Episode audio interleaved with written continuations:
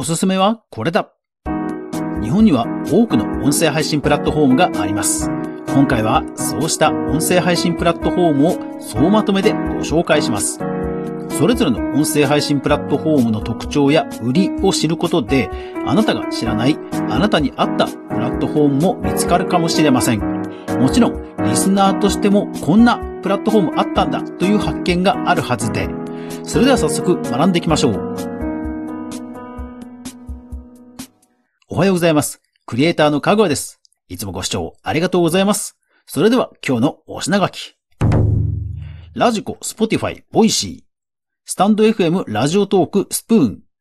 オーディオブック JP、オーディブル、他です。今日はニュースではありませんが、日本の音声配信プラットフォームの今を知るべく、プラットフォームの総ざらいをしてみたいと思います。今までなんとなく音声配信やってきたけど、他にもこんなのがあったんだ、などと、皆さんの知識や視野が広がること間違いなしです。それでは早速行ってみましょう。まずはこちら。ラジコ。日本の国内地上波ラジオの、まあ、そのまま聞けると。そして有料版のプランを申し込めば、自分の地域で聞けない地上波ラジオもこのラジコを使ってことができます。ですのでこのラジコは個人が音声配信をすることはできません。そして国内では音声配信のシェアを取っているアプリと言えます。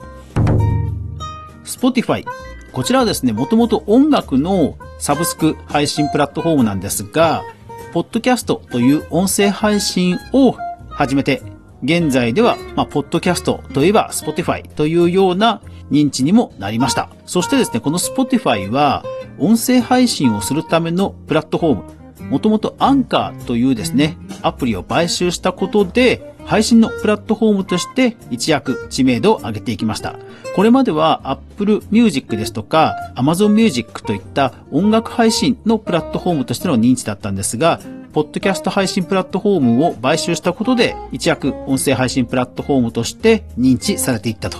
実は Apple Podcast などでもこれまでポッドキャストは配信できていたんですが、実はその配信のサーバーですね、音声データを置く場所というのは自分で用意しなければいけなかったんですが、Spotify はその Anchor というアプリを買収したことで多くの個人が配信できるようになり、現在に至ります。そして現在ではブランドは統一化されて Spotify で配信するという風になっています。 Voicy こちらはですね、国産音声配信プラットフォームです。もともとはニュース読み上げメディアとして、例えば日経ですとか、ニュースをパーソナリティが読み上げるということで立ち上がったアプリです。ですから現在でも立て付けとしましては審査制を取っていまして、一般の人は配信できません。もちろん募集はしているんですけども、毎月の通過率を見てみますと、ま、5%弱という厳しいもんになっています。ただ、配信できたからといっても、リスナーには偏りがありますので、1年経った状態でもフォロワー数が100にいかないという配信者の方もいます。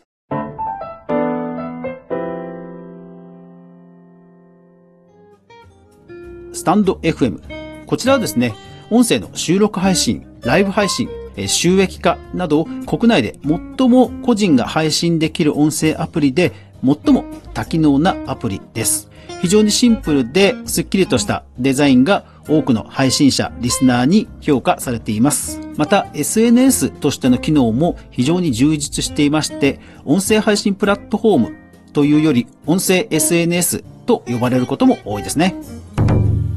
ラジオトーク。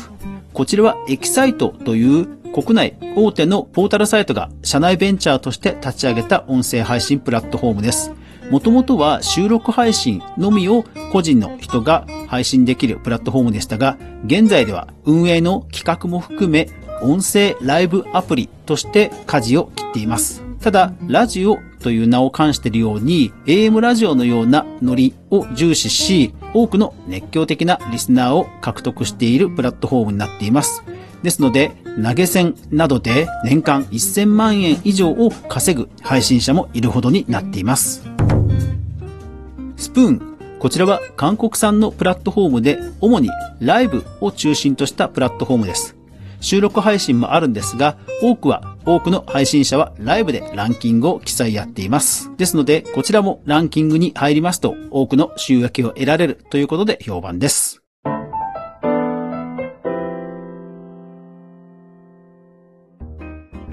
オーディオブック JP 国内のオトバンクという会社が運営していますオーディオブックの販売サイトです。個人であっても問い合わせから申請を行ってお眼鏡に叶えばですね、個人でもオーディオブックを配信することができます。そしてきちんと契約書を交わし、売れれば定期的に収益が得られるという仕組みになっています。ポッドキャスト配信の仕組みもあるんですが、現在では国内220万ユーザーを持つ大手のオーディオブック配信プラットフォームとして注目されています。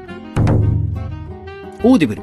こちらは Amazon が買収したオーディオブック配信プラットフォームです。聞き放題プランというプランがメインのサービスで、業者として登録ができればオーディオブックを配信することができます。ただ、こちらもですね、個人が Radiotalk やスタンド FM のように気軽に音声配信ができるというわけではなく、販売の事業者という体をとっています。そして、これ以外にも多くのプラットフォームがあります。例えば、ポッドキャスト関連ですと、オーディといった地上波ラジオ局が運営していますアプリもあります。また、お笑いに特化したゲラというアプリもあり、こちらは一般の人が投稿できるわけではないですが、お笑いに特化したアプリとして人気です。ゾワ。こちらは動画も配信してるんですが、ハイレゾという非常に高音質な音質で ASMR という囁きのコンテンツに特化した配信で人気です。2016年頃から話題になっていますサウンドクラウド。こちらは世界中で多くの特に音楽配信者に人気のサイトです。ツイッターがツイッタースペースという音声ライブの機能を実装してこちらも人気です。先日、元ジャニーズの滝沢さんが記者会見を行ったことでも一躍知名度を上げていました。動画配信プラットフォームの YouTube。こちらが音声動画という縛りではあるんですが、年内にもポッドキャスト対応をするという話が出ています。公式にも正式に発表しましたので、具体的にどんな実装をするかは本当に楽しみですね。音声 SNS のクラブハウス、また収録配信のヒアなどといった多くのアプリが存在しています。さらには、モクリなど音声の SNS や音声グループチャットというようなアプリも存在しています。国内大手の DNA が運営するボイスポコチャなどライブアプリからボイスに特化したものまで現在では多くの音声ライブアプリがあります。実はインスタグラムも音声ライブができるんですよね。もしかすると皆さんに合ったアプリが他にもあるかもしれません。実際他のアプリに移って一躍ドリームを掴んだ配信者も私は何人も見てきています。それぞれについているリスナーさんに違いがありますので、また収益方法にも違いがありますので、ぜひこの機会にいろいろな音声配信アプリを探してみてはいかがでしょうか。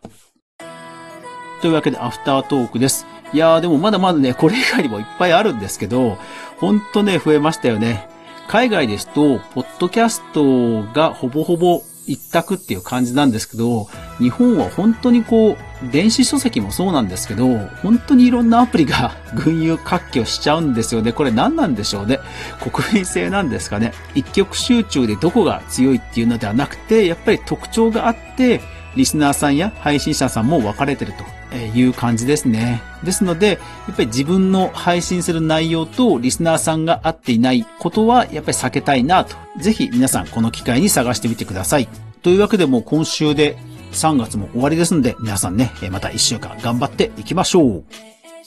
一時ソースをちゃんと確認するメディア、クリエイターエコノミーニュースではかぐやが毎日、クリエイターエコノミーに関するニュースをブックマークしていく中で心揺さぶられたものをお届けしています。毎日の収録配信、週に1回の無料のニュースレター、そして不定期のボーナストラック。3つの媒体で配信していますので、よかったらフォローよろしくお願いします。今日、パイプフィニッシュを2本使ったらですね、本当にスッキリして、風呂桶から水でジャーっと流すときに渦ができて、しょぼしょぼしょぼって渦ができるほどしょぼしょぼしょぼって水が勢いよく流れて、本当にスッキリしました。というわけで、いってらっしゃい。